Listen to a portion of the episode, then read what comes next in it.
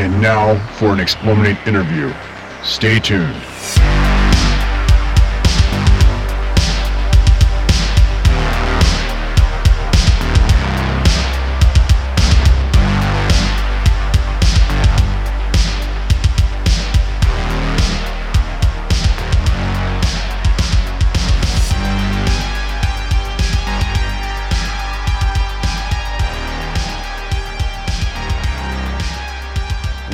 To an Explorminate interview podcast. I am your host, Rob. And joining me tonight is Drexy. Welcome to the show, Drexy. Hey Rob, how's it going?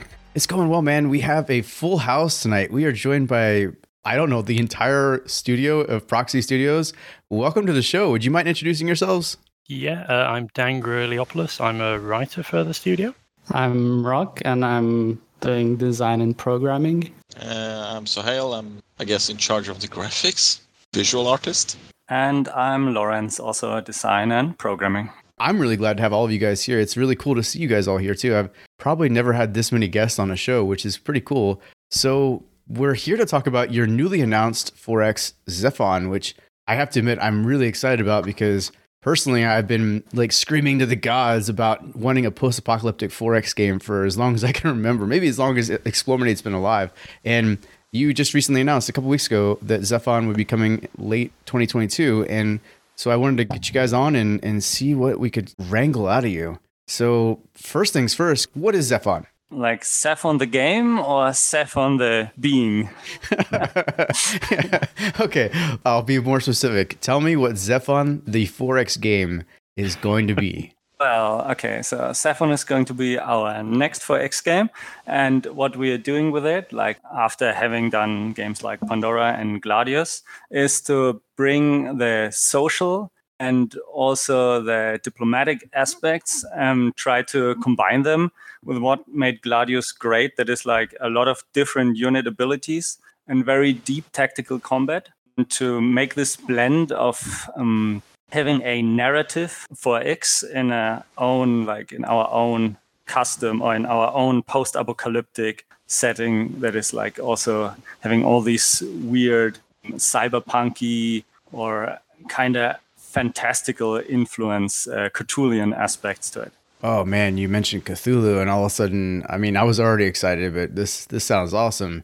So then, can you kind of set up the background here of what exactly you said? It's post-apocalyptic, but can you tell us a little bit about why we're here in this game? Like, what's happened to get us to a post-apocalyptic setting? Essentially, the world has got to a point where it's the near future. An alien race has traveled millennia across the stars because of a prophecy to reach uh, to reach Earth because it believes that Earth will be the end of life in the universe. And they have got here and they've attempted to destroy all life on Earth, and everything has gone dreadfully wrong for them, for us, and for basically for the planet. And we we play as you play as a group of humans who have somehow survived this apocalyptic event and are coming out into a world to discover that nobody is doing well. Basically, that the the aliens are barely surviving in an alien atmosphere and on an alien world. Humanity is struggling. The few survivors are picking their way through the rubble, um, and that AIs have emerged which helped frustrate the aliens' intentions, but now are as much a threat to humanity as the aliens are themselves. And you have choices there about how you tackle these foes, how you try and survive, and I guess essentially how you um, work out the future of humanity and the universe. That's that's us. Wow. That's really well said, I think. And he pointed out an excellent mm. dilemma between the AI or the intelligent machines that emerge and these alien species. And one of the main themes, I think, is how to navigate between the two and deciding who you're going to side with, whose tech you're going to follow or absorb into your own, or you're just going to, are you going to stay true to humanity and the human values? Sounds excellent. Is there more than one human faction, or is it just one human faction that's left? Depends what you call a faction, but essentially there are multiple because there's multiple um, leaders following different uh, or uh, people following different leaders. So humanity is split apart because of survival, right? They have to struggle. There's limited resources, and they cling to whoever they know whoever was closest to them or whoever's true to their beliefs. So will it be a case that maybe one group of humans follow the more from the AI side, but there'll be another that are more into the alien tech and stuff like that? For sure, yeah. I don't think it's as, even as simple as that. It's they can affiliate to both. To they, they can go one way or another, and they all they all have their own characteristics as well. So they all they are- the leaders are almost mutators on how your group of humans behaves, and then how there are lots of other ways that you can customize your group of humans. Basically, does that seem fair, Rok? Yeah, and it's it's even further. It's also how other humans react to you because they'll all have different likes and dislikes, which will impact mm-hmm. how you're you're gonna relate to them or how your standing will be with them and theirs with you. Right. So it kind of sounds like, you know, in the traditional 4X sense, you initially start with choosing a leader over necessarily a faction. Is that how this works? Yeah, you could look at it like that. Okay, cool. So why did you guys decide to, I mean, like, you've come off, of course, the, like, I would say well received mostly Pandora. And then, of course, Gladius kind of put you guys in a, a new stratosphere. Everybody likes Gladius. And now you've kind of come back to what seems like a very original 4X idea. So, what made you guys decide to maybe, you know, pull back a bit and decide to go traditionally, a more traditional 4X? To be honest, I think each of us had their own reasons to do it. Good point, yeah. I mean, for me, basically, yeah, for me, it was like when we were doing Pandora, there was a lot of stuff we couldn't do. Uh, we were getting started. We were trying to build a game engine and just doing our best to like create the best game we could with the circumstances we had. And then it Gla- in Gladius, the game engine started really taking shape, and like I felt like our hands were a bit more freed. But then again, we were doing a specific IP, so we didn't have like the creative freedom that we would have if we're doing our own IP. So there were a bunch of like leftover ideas for me and like uh, designs and stuff I wanted to try out. And then uh, now we basically can't do that. So I'm just going crazy with all of the harebrained ideas I had along the way. That's awesome. so with that, I mean, like, okay, you guys, you know, you fall back and you're like, all right, we've we've kind of established ourselves. We've we've gained some momentum with our ability to program and make a game, and you're coming back to making a game that you have a bit more freedom with. But I mean, how much have you guys already set up? Like, have you guys already storyboarded? Like, I mean, or at least kind of set the foundation for exactly what you want to do? I mean, like, are you still in the the, the early stages of development? Like, where are you with regards to making this game? I think we're actually, um, I mean, there's still um, stuff that has to be decided, of course, but we have our design documents. Like this project is also, it's like a cooperation uh, with a Euro Media Group. Like, so it has like a grant and it is co-financed um, by the European Union. So we had to like already bring a proposal, like we have a milestone plan and everything in order, of course. And um, we are working very nicely along that way. We are also trying to um, make like um, an early prototype as fast as possible, so that you can like already get a very good impression from how the earlier tiers play out. Try to make that as complete as possible, and like a lot of the design is already done. We are churning through the units, so um, we don't want to overpromise any timelines. Like that's always the hard thing. That's why we also took like a bit of a safe side here. But I think it's going along quite nicely. A lot of design documents, aren't there? So there's a lot of a lot of stuff's already been written and designed and redesigned and rewritten. So we um quite a lot on one side already. Nice. All right. Well, would someone mind telling me basically how like a game will play out? So like can you kind of walk me through like the beginning stages? I mean, is it closely following the 4X formula? Are you starting off and developing a city and expanding and all that? I mean, can you tell me a little bit about how the game flow works? Yeah, sure. To start off, you're you're gonna choose your leader, which is gonna determine some a plethora of things. How you start off, it might change anything from the starting units or uh, your starting abilities or any other things we might still come up with. Um, I'm I'm really excited about that part. It's also gonna have, as I said, a, a bio of the background of the leader and what he stands for and doesn't, so you can feel like you're playing the particular person because that's really important to us. But yeah, it, it, it will quite a traditional 4X in the sense that, or let me put it this way I think we're super proud of the merciless nature of the wildlife in Gladius. And um, I think I speak for everyone that we're going to try to keep that and maybe even kick it up a notch and bringing even more of the flavor and survival aspect and a little bit of horror and doom uh, to it. So yeah, in the beginning stages, you're gonna find your city, you're gonna explore a little, you're gonna figure out how far you can go because it's gonna be scary. You're gonna discover the different features of the world and how it's changed and how the apocalypse uh, impacted it, what the remains are. Uh, you're gonna meet this neutral NPC leaders, which is something we didn't have in Gladius, which I'm pretty excited by as well. Um, some will represent uh, the aliens, some will represent Zephon, the AI overlord faction, and some will represent the humans. And you're gonna have to decide who you align with, who you don't. So this would be more like the where we introduce diplomacy to a large degree, and also the quest system, which is another Yeah, big which thing is- we can talk about. Yeah, exactly. Like um, we do have like an event system. We're gonna make it very sandboxy this time, like where you will have like regularly pop up events and like they are kind of they can result in missions or objectives.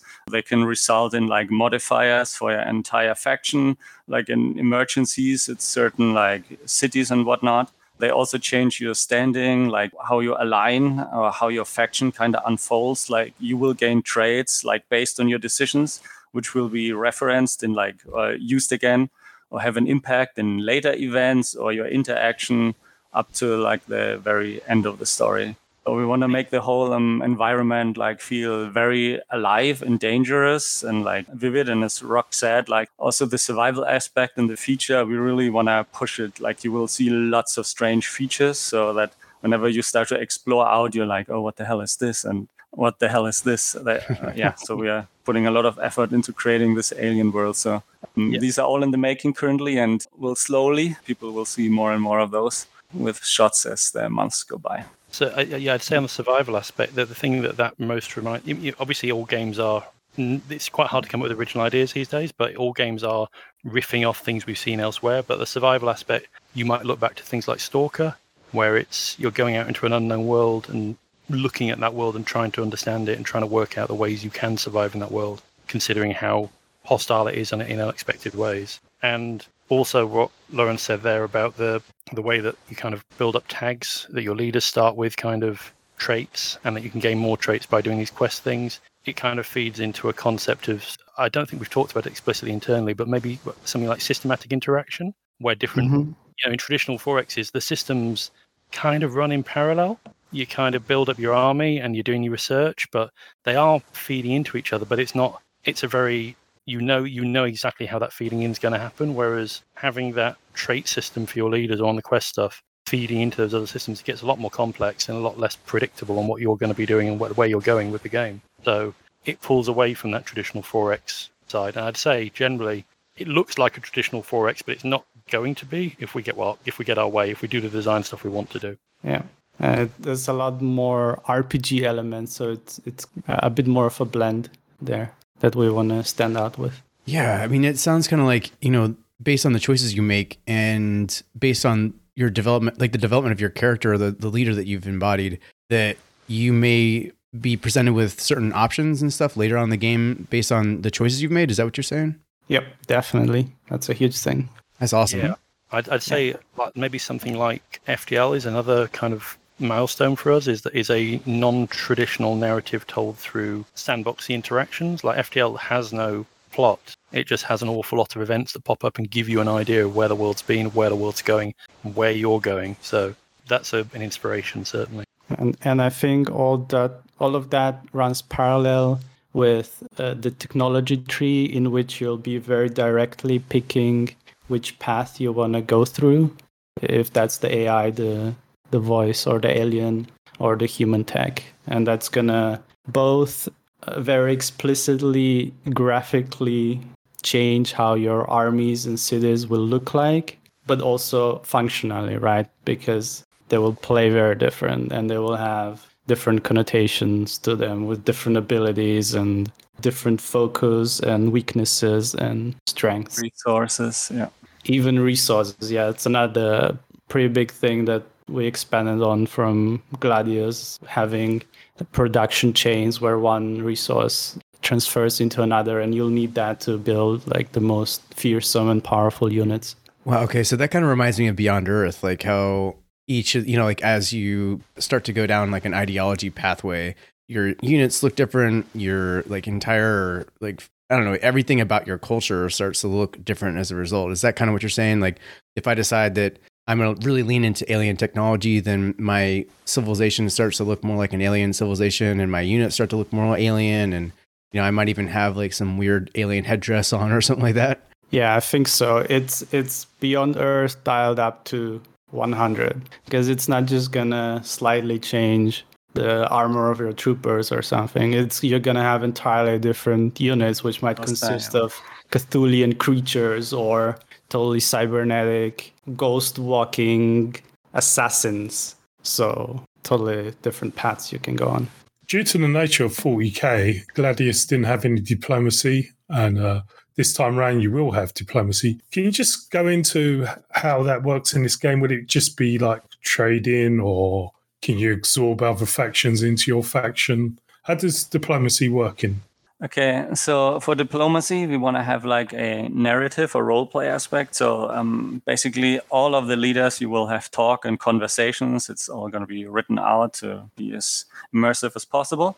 And I have to also say that we are like a combat focused game. So um, it's um, going to be not that easy to make new friends. Like people are going to be a bit distrustful. You have to earn their trust or support but we also want you to give you the option to kind of manipulate other like npc leaders to go against third parties. Like that is something we really want to push hard so you can kind of spin those intrigues and like forge those alliances. And you obviously have your trading pacts that work with the resources. And due to all the different resources and all the different branches gives you like better partners for some depending on if they have maybe access to that resource you need to bring that sort of complexity that adds somewhat. But also, these leaders will be um, their personalities, like back to the trade system or event system. They will interact based on what choices you had in events, what traits you gained, like what traits you started with, what your ideologies are, that kind of thing. Yeah. So it's going to be like immersive role play like, but it will have obviously gameplay um, implications and you can form pacts and alliances. I think there's also an interesting dynamic between the quest system and diplomacy, which in Gladius might have presented some difficulties because when a quest arrived, you could never temporarily make friends with your neighbors to finish that quest.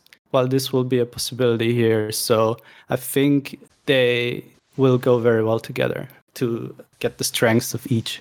Yeah, I'd say it's also a way of like traditional diplomacy systems in 4Xs tend to be either gameable or quite often irrelevant. Like you, like if you're strong, then you're kind of ahead anyway. If there's like if you've got an arbitrary di- diplomatic advantage, then you you lead on diplomacy and you can force people to do things which don't make sense for them to do.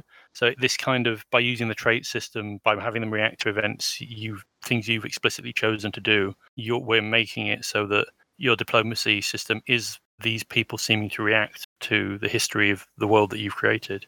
Oh, that's really good to hear because yeah, diplomacy a lot of the time in 4X game is like you said, it's very gameable and it's it's not really done very well. So it's it's cool that you've sort of um, added the RPG aspect into the diplomacy.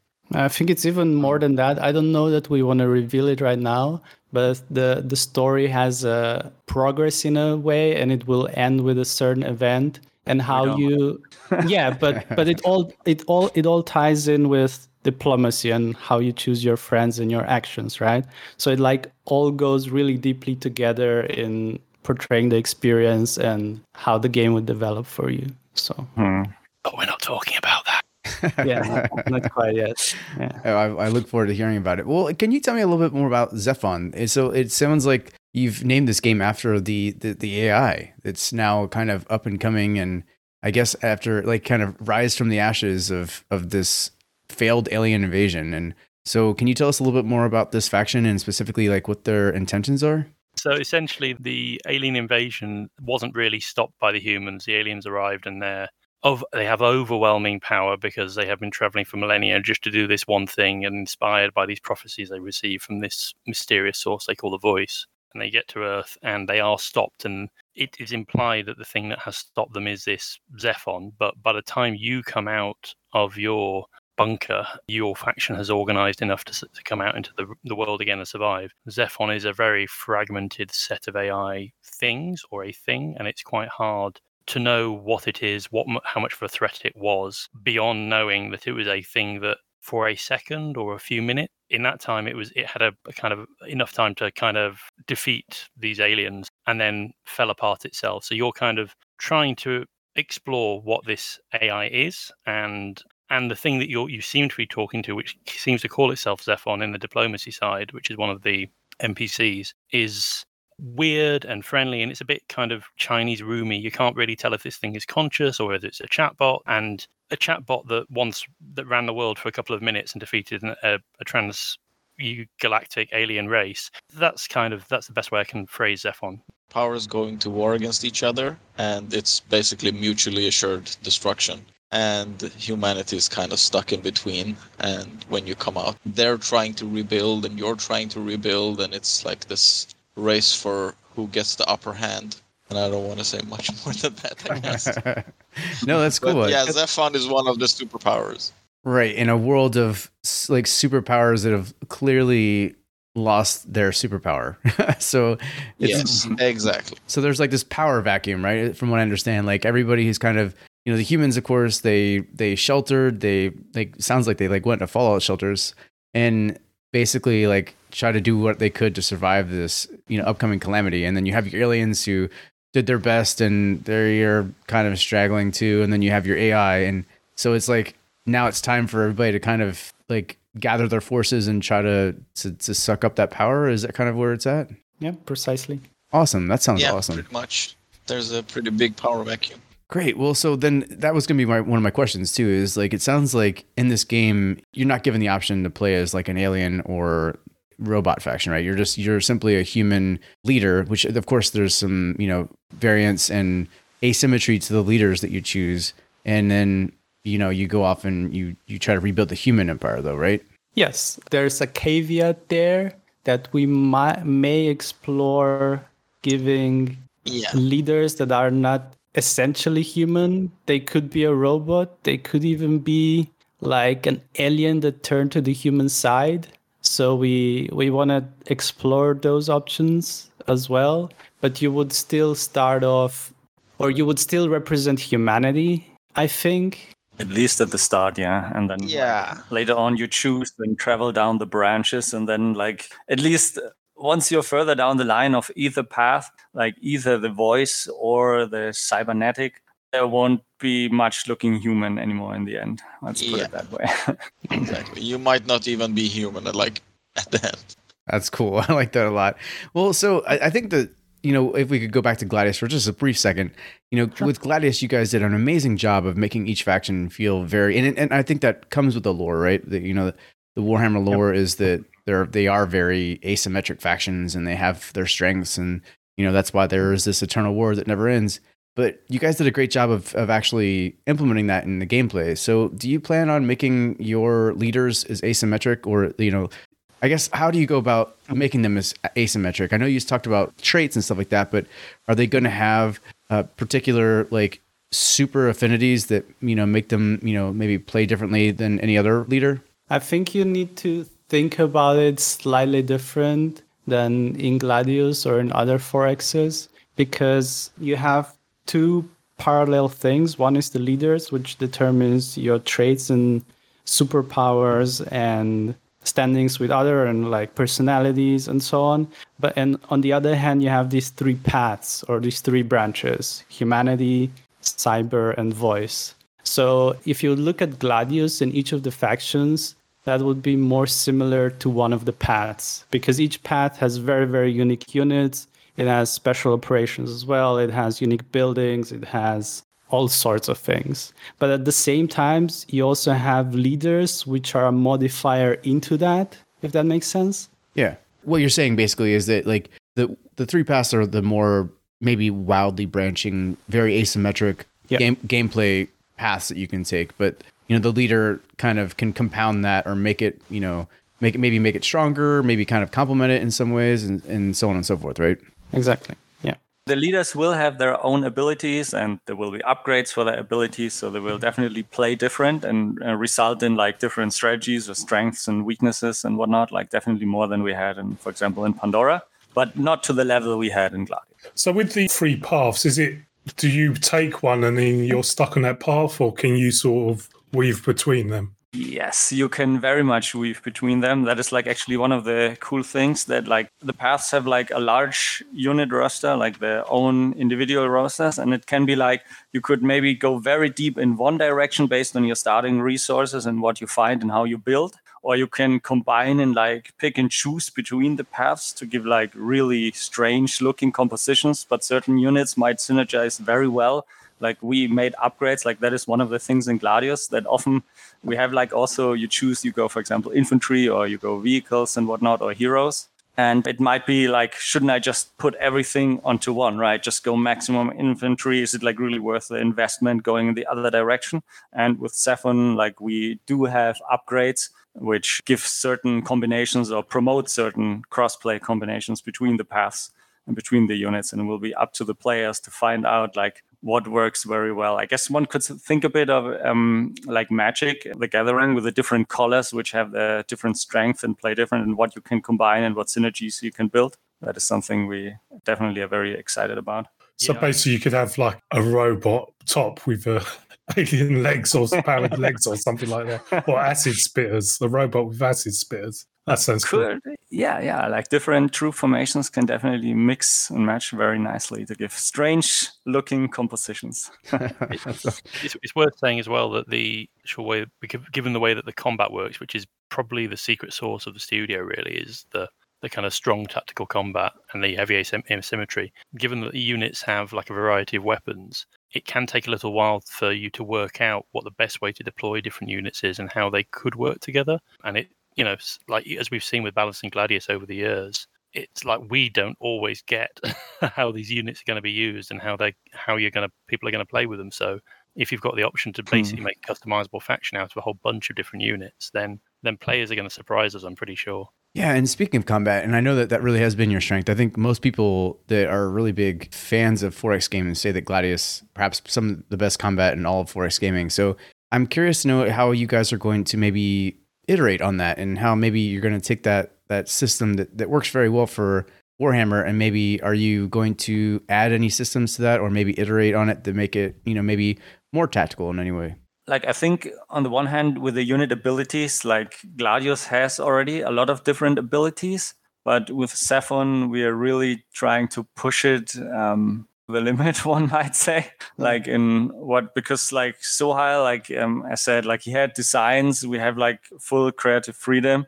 so we can come up with really strange creations and especially with very advanced uh, machine technology like the sci-fi aspect or the more fantastical mystical aspect of the voice you can have really crazy ideas like that will, I'm sure, play out very, very fantastically when in players' hands. But yeah, I think like that's that's an angle we're definitely trying to push further. Very cool, guys. If you wouldn't mind, I want to switch gears to the economy. And you guys have mentioned strategic resources a few times, and I'm just curious to know about them. And you know, it sounds like you'll need different strategic resources depending on which path you take. Could you tell us more about that?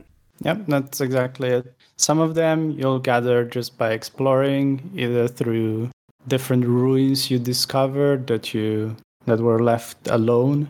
From that you can get either resources or items or all sorts of other money. We want to push that uh, uh, further as well. But in terms of resources, yeah, you'll start up with pretty basic ones like food and minerals and energy. And then as you go deeper into the one of the three paths, you'll discover that to conjure the voice, you maybe need algae or like further on like dimensional echoes and you'll need to combine the resources into uh, the right ones to build the special units. So, so you did mention earlier on with the resources, it's not just you have one resource and that makes an item. You, you said it's sort of a like a supply chain almost, and you build something out of one resource which builds into another. Is that correct? Yep. We're actually really excited to see how that plays out because in Gladius, that's also a, strength of doing one set of technologies that everyone can go for rather than having uh, fully asymmetric and split factions. There's a lot of benefits to each side, and we're discovering more and more benefits to having a, a merge tree where you can combine all these things and have all these sorts of trade offs and more resources and said, yeah, things you combine to get stronger things. And I'm really excited to see how that plays out in terms of how strong it is, what the limits are, how far we can push it, mm-hmm. and so on. Yeah, I mean the the research tree it's gonna be it's gonna be massive, massive. yeah, how fast people break it exactly. Find the find the good paths that work well. well, that's, that's that's when we start doing more balanced stuff, isn't it? it is mm-hmm. constantly nerfing to make sure that every there's a, a, lot of different viable paths for people to play to keep that keep it so that players when they're doing multiplayer are surprising each other. That's the that's a nice aim, isn't it? Yeah. I've been designing the tech tree over the last days with, or at least the the first third of the tech tree with Lorenz in the last weeks, and it's becoming really massive. And also in terms of resources and resource buildings, we're going for very interesting techs. I think that manipulate how the buildings work depending on which buildings you have. So if you grab a certain tech, it might change how your resource building works if you have this other resource building, or it might change how the conversion of resource happens. So I'm really excited to explore that space, which we haven't been able to so far. That's yeah. actually the first I've heard of that. So I'm, I'm scoop. we got a scoop. that, just to check, is that kind of like uh, like Industries of Titan or Factorio or things like that, where the kind of buildings feed into each other or affect each other's behavior? Then not to that explicit degree, but it will be a modifier which modifies things like that. yes. we still want to be predominantly a combat game, right? We don't want to build a factory but we yeah, want one to... has to be careful not to go too far like um and yeah we want to push it further like we want to see that there are synergies between the buildings um but one also has to be too careful that your city management doesn't eat up all of the time and it turns into a full simulation so that's always the difficulty with game design finding the right balance yeah and i and i think with technologies you like don't have to research it if you don't want to go that way. Like you can just stick to building units and just build like three times the amount of simple buildings, and I mean you'll do fine. I think. I think that's the first time we've had a dev team ask their own team a question. it's, it's rapid iteration. I've been asking Rok things on chat today where I was like, "Are we still doing that? Are we doing this?" it, it, yeah, it, like, and this is this is bizarre because obviously I'm asking this, but we've like I have been playing the game relatively recently, which I'm surprised that we have a version of the game that's already working, and we're still we've got just got lots of time to iterate, and games benefit so much from iteration, playtesting, repeat, just that that loop to to find that polish and to make it mm. to make something you're proud of. Yeah, you know something that I just actually, I mean, I, I know you guys are probably all familiar with Soren Johnson, but I interviewed him not too long ago, and he says that that's his main design philosophy is to get something up real quick and then start iterating on it because you can't, you got to find the fun, right? You got to find what works, and you can only do that by playing it and figuring out what works, what doesn't work, and you know, the quicker you have something going, the better and easier that is to find. He says. Yeah, it's exactly what we're working towards right now, and we we want to have a vertical slice of the first third of the game, at least in broad aspects, done by like the end of this year. So we want to get that out and playing as soon as possible, at least internally. I was about to say, cool. but we're such a small team though, because uh, we can make like pretty quick changes, uh, just because like we don't have 10 different concepts artists doing something and i don't know 10 different modelers modeling stuff. So i feel like we're because we're such a small team we can be a bit more agile when it comes to like making quick like decisions and going down a slightly different path. Yeah i think is even underestimating it. I think we can be a lot more agile. Yeah. Yeah, well, so I want to come back to just a quick, I mean, maybe to help me understand it, I was going to give you an example of what I think what you're trying to say is. So, like, as you start your civilization and you're starting to branch out and you're in this, like, just crazy, scary world, you start to maybe uncover some you know local resources, and maybe one of them's like something like titanium. And you know, as you know, maybe titanium is something that maybe the Zephon would appreciate, or like that Zephon t- tree Mm-hmm. might gear towards. And so you're like, all right, cool. Since I have so much Zephon or so much titanium around, maybe it would be a good idea strategically to start taking on some of the Zephon tech and then go from there, right? Is that what is that what I'm getting? Yep, exactly. Mm-hmm. Yeah. Yeah, that sounds cool. I mean, that, that makes it so that map generation plays almost as much of a role in your overall strategy as Yes. what you were going to do, anyways. So that's pretty cool. especially in multiplayer. That'll make a big difference in multiplayer when people are logging, like they, they appear and they go, oh, well, I normally play this way. I normally go more the voice side, but I can't do that this time. So I'm going to have to experiment. And forcing people out their comfort zone is a great way of getting more interesting multiplayer games going. Yeah, and, and super cool in co-op as well because you can have one player go one way and the other guy is like, "Oh, should I go the same way with you? Should we trade or should I go this other way?" Like, hmm. let's combine the forces and do both branches. How do the two branches interact if we do them together? Like, what can we? How can we make this overpowered combination? How can we find it? Moving on to cities, we did discuss it a little bit, but how large do your cities get and how many cities can you make? Or is it just one city and a bunch of outposts? Can you go into detail how that works? Yeah, we definitely want to keep that there are multiple cities. Currently in Gladius, it's like usually between two and three. Like for Zephon, we probably want to push it up a little bit so that there's a bit more um, you can focus on the infrastructure side because we also have like i said due to the large tech tree right and like there's a lot to traverse so it is also more content to go through. So you have a bit more time to build up your things. There come like more advanced buildings unlike in gladius. Um, so yeah there's there will be more cities, but we're also going to try to keep it manageable because obviously, um, if if you have like this large world and like two large armies, it can become a bit of a problem. And we are like uh, thinking about like how we tackle that, like especially in the um, the later stages of the game because that is always a problem in 4X. So on the one hand, we want to do it like with a event system to bring events in. On the other hand, we are currently experimenting and thinking about like options to kind of um, help out these uh, eight decisions that could come up if we have some sort of governor or like some other agency. But um, yeah, n- not sure about that one yet. It's still in discussion. One super cool thing for me about cities is that it'll really ref- reflect the buildings you build. You know, like in RTSs, when you build a barracks, you know that's barracks, and that city has ten barracks. You know, like, well, that's like a city with that's gonna pump out infantry.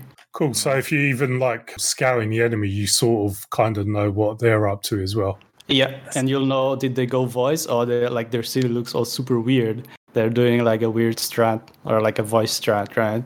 Oh, that sounds awesome. Yeah, much like Gladius, you're building on hexes around your like main city hub. Yep. Yes, yes, we were very happy with how that worked out in Gladius, and we want to keep that aspect for Zephon. Yep. Mm. Great. Yeah, I really like that. And I, I, I gen- another thing that I genuinely like about Gladius is just how you guys manage city management. It felt like it, it felt like it was the pace. The pacing was perfect for me, and then I never felt like I was micromanaging them. But I also felt like every time I went to queue up something, it was important, and I was generally gatekeeped at some level. Like, like there was there was something that was keeping me from just spamming like 42 you know like boys from the orcs right like i always needed to make mm-hmm. very mm-hmm. thoughtful decisions and i hope that you guys can relay that and bring that over so one more question I had about cities, and then I think we can we're going to wrap up. Unfortunately, because I have like forty questions I want to ask. But we can Uh, do it again. great, that's great. Well, so you know, another thing you meant you were you're talking about like you know the the late game of a four X, and I've always had a a struggle with that because I feel like you know as you do add more cities and you know you know you start to add to queues and stuff like that, it does become a bit micromanagement heavy. And so my question is, you know, you you mentioned you know possibly adding governors and stuff like that, but also are there any plans to make maybe the development of city or founding of cities kind of you know unique in that they require a specific set of resources or a specific set of a food source or something like that. I mean, imagine in a post-apocalyptic world, it's kind of hard to find food. So maybe that would be like, you know, there's only certain spots you can find cities. Is something like that being implemented? There's two elements to that, I guess. There's the the way we've always in um, gate kept uh, how you can build cities by kind of putting limits on the productivity of cities if you build too many. Definitely, there was a kind of morale factor. I think uh, I'm right in that, on Rok. Yeah. Glad Yeah, loyalty. where Yeah. it kind of it holds you back if you build too many. But there's also a kind of general ethos that we want to have, which is when we're doing design work looking at 4Xs, is how do we make quality of life improvements to these games? Like the problem with 4Xs is that you get to the end game and you're managing 100 cities and they're all telling you to build new things and you get to the end of a game of Civ and it's just, you're just ending up spending more time managing the cities and then hitting end turn than you are actually playing the, doing the fun bits of the game. So it's, we, we, we're constantly thinking about ways of amping up the fun bits and reducing the micro like we've talked about like getting rid of the a lot of the minor creeps at, towards the end game so that you don't have to ma- like go be wandering around managing them when you want to be fighting Yeah. the big the big baddies stuff there's there's design elements we can bring in basically to speed up the creation of the management of cities or to eliminate that bit in the end game to accelerate towards an end game rather than trudging towards it And I think this brings it also back to leaders and how, depending on what you choose, that might change how you're you're gonna manage the economy. Uh, we still want to do a one city leader, you know, because we can definitely do that, and we might uh, also do leaders that have either a more limited set of resources or traditionally have more cities, less cities, and things like that. So you can find the play style that that fits you.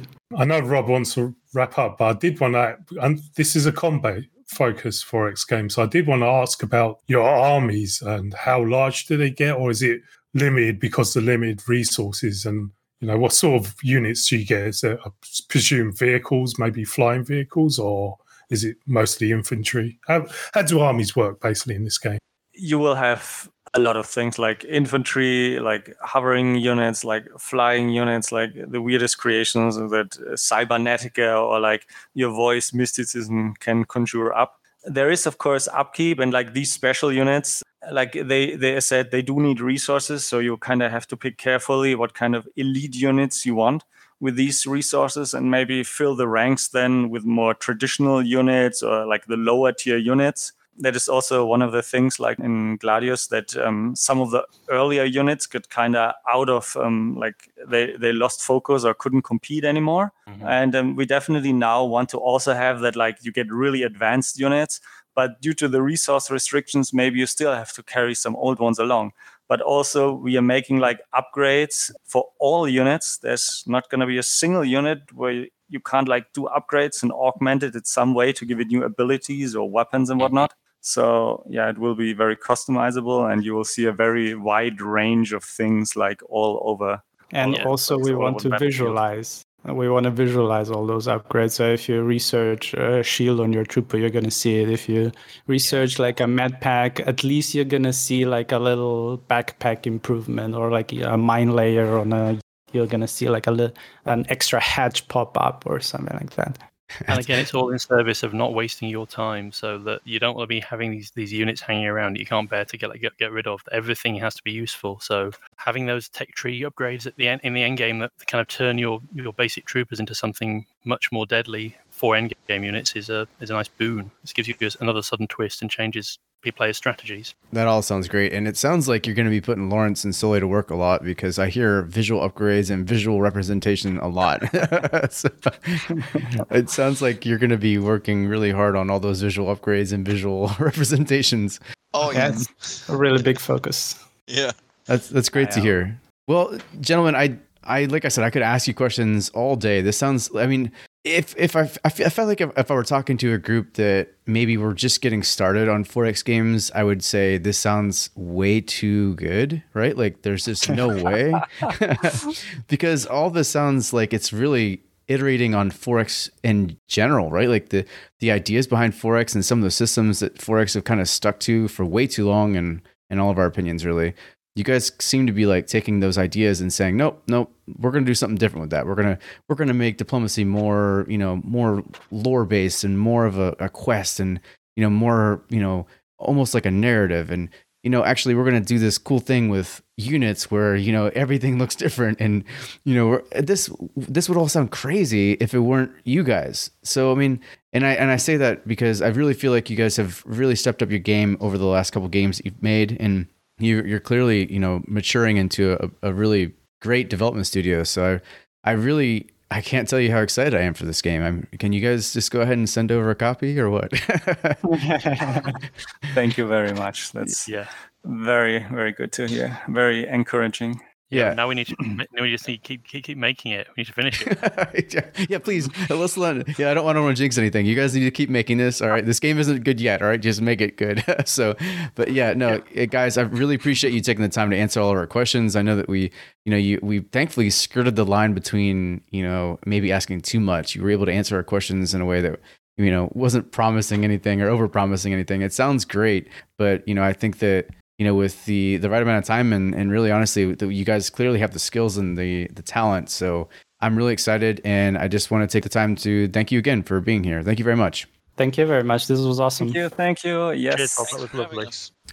Great. Well, this is Rob Drexy and all of Proxy Studios. Or actually, is this all of you guys, or is it? Yeah. Pretty much. Okay, I don't want to say. I was about to say that, and I was like, "Crap! I don't want to sign off that way and be wrong." This is Rob Drexy and Proxy Studios for Explorminate. Until next time, keep exploring.